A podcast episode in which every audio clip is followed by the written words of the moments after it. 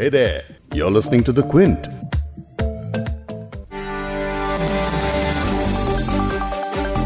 देश के पूर्व प्रधानमंत्री लाल बहादुर शास्त्री ने नारा दिया था। जय जवान जय किसान। एक अपनी जान हथेली पर रखकर हमारी सरहद की हिफाजत करता है यानी कि सैनिक।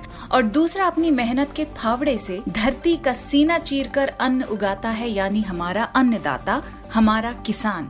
लेकिन कोरोना वायरस के इस माहौल ने उस अन्नदाता को संकट में डाल दिया है। कहीं रबी की फ़सल तैयार है और उसे काटने के लिए लेबर नहीं है। कहीं फ़सल कटकर खेतों में पड़ी तो है, लेकिन लॉकडाउन के चलते मंडी तक नहीं पहुँच सकती है। कहीं किसान सड़े हुए फल सब्ज़ियाँ फेंकने को मजबूर है तो कहीं खेतीहर मजदूर काम की कमी में फाके करने को लाचार है। लेकिन 15 अप्रैल से शुरू हुए लॉकडाउन 2.0 में खेती किसानी को ध्यान में रखकर कई सुविधाएँ दी गई हैं। मंडी से लेकर मनरेगा तक और एनिमल हस्बेंड्री से फिशरीज तक। लेकिन हाँ सोशल डिस्टेंसिंग के नियम, कायदे निभाने होंगे। तो 20 अप्रैल से लागू हो रही इन सुविधाओं के बीच भी किसान और खेतीहर मजदूरों को किन चुनौतियों का सामना करना पड़ेगा और उन्हें कितनी मदद मिलेगी, इन्हीं सब पर बात करेंगे आज इस पॉडकास्ट में। क्विंट हिंदी पर आप सुन रहे हैं बिग स्टोरी पॉडकास्ट में हूँ फबीहा सैयद। देश भर में 14 अप्रैल के बाद अब दूसरा लॉकडाउन जारी है, जो 3 मई को खत्म होगा। लेकिन इससे पहले सरकार की तरफ़ से कुछ सेक्टर्स को राहत दी गई है। 20 अप्रैल के बाद कुछ इलाकों में कई सेक्टर्स को लॉकडाउन में भी छूट दी जाएगी और जो इकोनॉमी को बूस्ट करने के लिए उठाया गया एक कदम है। एग्रीकल्चर से जुड़ी गतिविधियाँ इसमें शामिल की गई हैं ताकि किसानों की फ़सल बिक सके और मजदूरों को काम और पैसा मिल सके। लेकिन क्या ये सुविधाएँ और राहत काफ़ी है? क्विंट के साथ वाराणसी, सोनभद्र और भोपाल से किसानों ने अपनी परेशानियों को साझा किया है। आज पॉडकास्ट में सुनिए उनकी समस्याएँ। साथ ही सरकार को इस नुकसान की भरपाई करने के लिए क्या कदम उठाने की ज़रूरत है, उसके बारे में आगे इस पॉडकास्ट में बताएँगे।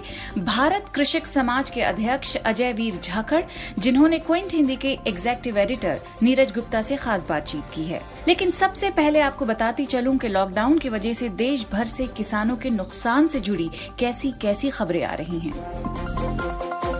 द हिंदू की एक रिपोर्ट में कर्नाटका के मांड्या ज़िले में एक टमाटर किसान के बारे में लिखा है। उसने कोविड 19 के प्रकोप के कारण लॉकडाउन की वजह से अपनी उपज नहीं बेच पाने के कारण टमाटर के कई क्रेट्स झील में फेंक दिए। खबर के मुताबिक टमाटर झील में फेंकने से पहले उसने एक वीडियो बनाकर इलाके के इलेक्टेड एमपी को भेजी, जिसमें उसने उनसे शिकायत की है कि यूके के प्रधानमंत्री खुद कोविड पॉजिटिव होने के कारण हॉस्पिटल में हैं। उसके बावजूद वो अपनी ड्यूटीज़ किसी और के ज़रिए कर रहे हैं। लेकिन आप, हमारे ज़िले के सांसद और विधायक, आप लोग कहाँ हैं? इसके अलावा न्यू इंडियन एक्सप्रेस में केले की फ़सल खराब होने की खबर छपी थी। तमिलनाडु के तिरुचि और दूसरे कई स्थानों पर किसानों ने अपने केले के गुच्छों को पेड़ों पर पकने के लिए छोड़ दिया, क्योंकि लॉकडाउन होने के कारण वो उन्हें तोड़ने के लिए लेबर नहीं बुलवा सके। लेबर आ भी जाती तो ट्रांसपोर्ट के लिए ड्राइवर्स नहीं थे। क्विंट ने गेहूँ किसान की चुनौतियों के बारे में एक ग्राउंड रिपोर्ट की थी। उत्तर भारत के दो राज्य, हरियाणा और पंजाब, अब रबी की फ़सल कटाई के लिए पूरी तरह तैयार हैं, खासकर गेहूँ की कटाई के, जो अप्रैल के बीच से शुरू होती है। देश में गेहूँ का बड़ा हिस्सा हरियाणा और पंजाब में पैदा होता है। सबसे बड़ी चुनौती इन किसानों के लिए ये है कि लॉकडाउन की वजह से ज़्यादातर माइग्रेंट लेबर अपने घरों को लौट गए हैं।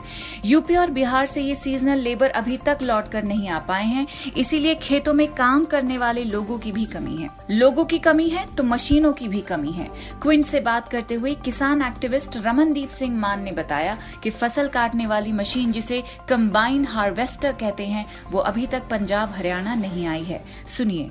जो हार्वेस्टर कंबाइन पंजाब से हार्वेस्टिंग के लिए, वीट हार्वेस्टिंग के लिए एमपी जाते हैं, गुजरात जाते हैं, महाराष्ट्र जाते हैं, वो भी अभी तक पंजाब, हरियाणा में आए नहीं है वापस। तकरीबन साढ़े तीन लाख माइग्रेंट लेबर होती है, जो किसानों की फ़सल को उतारती है, साफ़ करती है वेट करती है, फिर जो आगे की लूटिंग की जो प्रक्रिया होती है, उसमें अपना योगदान देती है। फ़सल काटने वाले नहीं है तो फ़सल या तो खराब होकर सड़ गई है, या फिर ड्राइवर नहीं है, जो सप्लायर तक उस कटी फ़सल को लेकर जाए।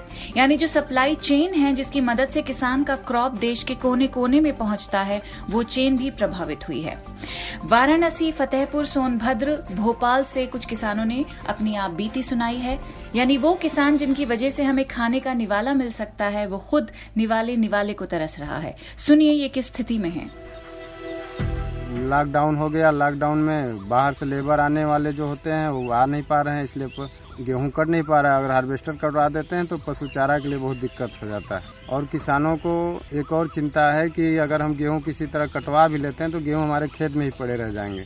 न प्राइवेट में खरीदारी हो रही है, न सरकारी में खरीदारी हो रही है। अभी छह बीघा खेते में पपीता लगौले भाई। आई, न तोड़ पावत है हम, न मार्केट ले जा पावत है वही में पक पक चुअत बा। लड़की लड़का खैले बिना बेकल भैल हुअन एक पैसा निकले ना चाहत बा। थोड़ा बहुत मंडी में जात बा जौन पुलिस पीटत बा न, कि वहाँ से कैसो छोड़ के भाग गया बा। सब वैसे ही औने पौने दाम में कैसो अपन जो ले लेत बा, बिक जात बा। जब निकलने वाला पारी आया, फूल तैयार हुआ, हर चीज़ की नवरात्र वरात्र को लेकर जब कमाने की पारी आई, तब से उसके पहले से ही लॉकडाउन ही हो गया। कहाँ मिल पाया हम लोगों को कुछ? कुछ नहीं मिला। जो घर में पैसा नहीं है कोई चीज़ नहीं मिलती है कहीं दुकान पर जाते हैं तो चीनी भी नहीं मिलती है। अच्छा लेबर वगैरह जो मिलती थी गेहूँ की कटाई के लिए क्योंकि फ़सल इस टाइम लेबर मिल ही नहीं रही लेबर कहती है पुराना चल रहा है इसके पास नहीं जाएँगे। जब लेबर नहीं आती है न कोई गाँव से निकलता है न घर से निकलता है तो लोगों ने मशीन बुलवाया कि मशीन से कटवा लिया जाए। मशीन काटने वाली आई काटते समय आग उस मशीन से आग लग गई। आग लग गई तो कम से कम 200 बीघे फ़सल नष्ट हो गई जल करके राख हो गई। और अब हम लोग भूखमरी के कगार पर हैं। क्या हम बताएँ, सरकार से कि सरकार इस लॉकडाउन की वजह से कोई समस्या हल नहीं हो रही? ना कोई कहीं जा सकता है, ना कोई आ सकता है। जो कोई जाता है तो पुलिस से भी मार खाता है। जो समस्या न पूछते हैं, न जांचते हैं। साहब, क्या किया जाए? इस तरह अब हम क्या बताएँ, सरकार की रोआई आती है सरकार की तरफ़ से। हमको क्या बताया जाए?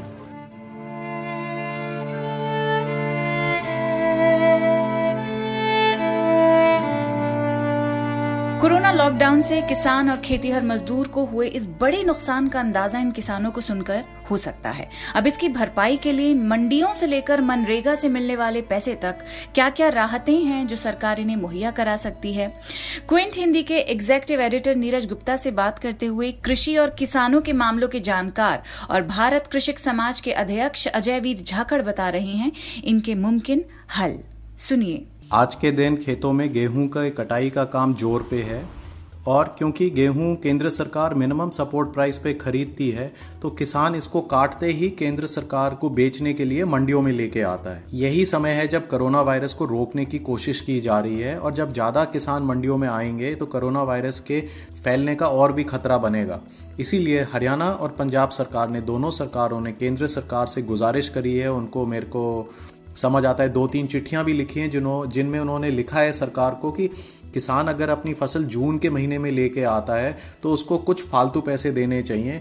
तो ये मंडियों पे जो लोगों का दबाव है, ये कम हो जाए। जो महामारी के कारण लॉकडाउन करना पड़ा और लॉकडाउन के कारण जो किसानों को कठिनाइयाँ आ रही हैं, उस कठिनाई से राहत दिलाने के लिए मेरी केंद्र सरकार से यही गुजारिश है कि वो हर इन पंद्रह करोड़ खातों में, जिसमें किसान खुद आ जाते हैं और किसान मजदूर भी आ जाते हैं। इन सब के खातों में पाँच पाँच हज़ार रुपये सरकार को तुरंत ढाल देने चाहिए। मनरेगा वर्कर्स हैं, जिन्होंने पिछले कई महीनों में जो सरकार के लिए काम किया, उनकी अभी तक बहुत सारे वर्करों की अभी तक पेमेंट नहीं हुई है।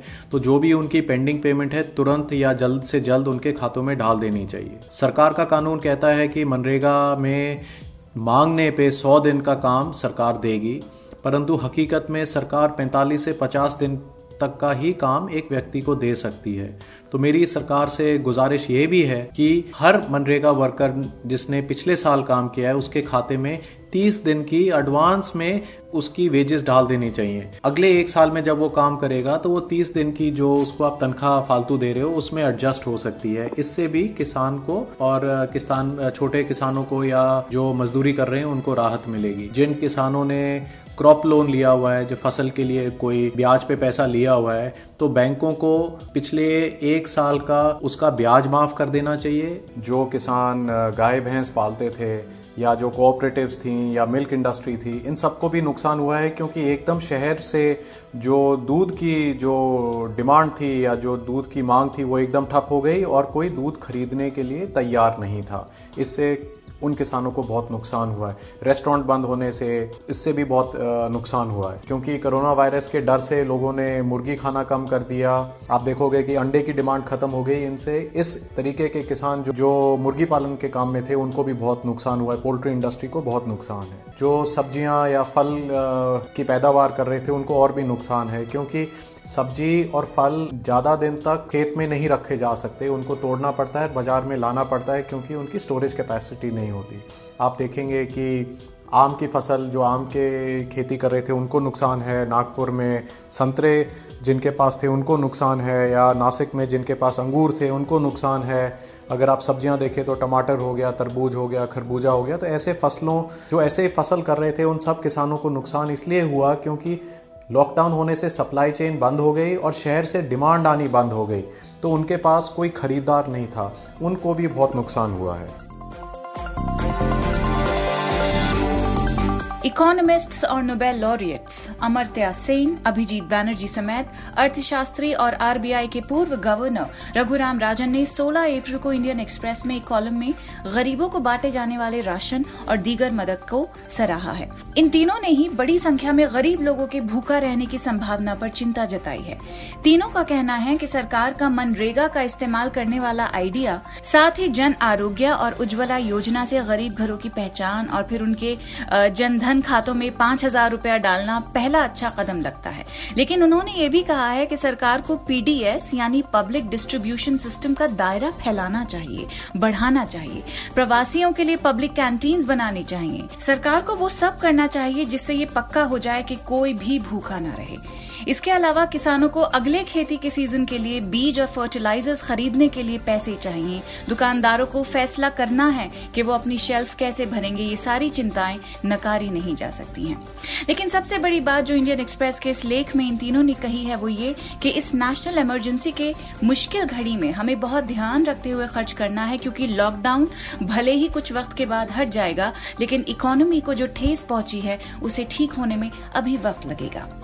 लॉकडाउन और सोशल डिस्टेंसिंग के इस वक्त में देश के लाखों करोड़ों लोग भले ही घरों से ना निकले। वर्क फ्रॉम होम का फलसफा भले ही कॉरपोरेट हाउसेस का कारोबार चलाता रहे और वीडियो कॉन्फ्रेंसिंग के ज़रिए भले ही बड़ी बड़ी सौदेबाजियाँ होती रहें, लेकिन किसान तो खेत में जाएगा ही, उसे खेत तक आना ही होगा। मजदूर को तो फावड़ा चलाना ही होगा, तभी तो अनाज उग सकेगा और आपका हमारा पेट भर सकेगा। इस पॉडकास्ट के एडिटर नीरज गुप्ता हैं और इसे प्रोड्यूस किया है फबीहा सैयद ने। अगर आपको बिग स्टोरी सुनना पसंद है तो क्विंट हिंदी की वेबसाइट पर लॉग ऑन कीजिए और हमारे पॉडकास्ट सेक्शन का मज़ा लीजिए।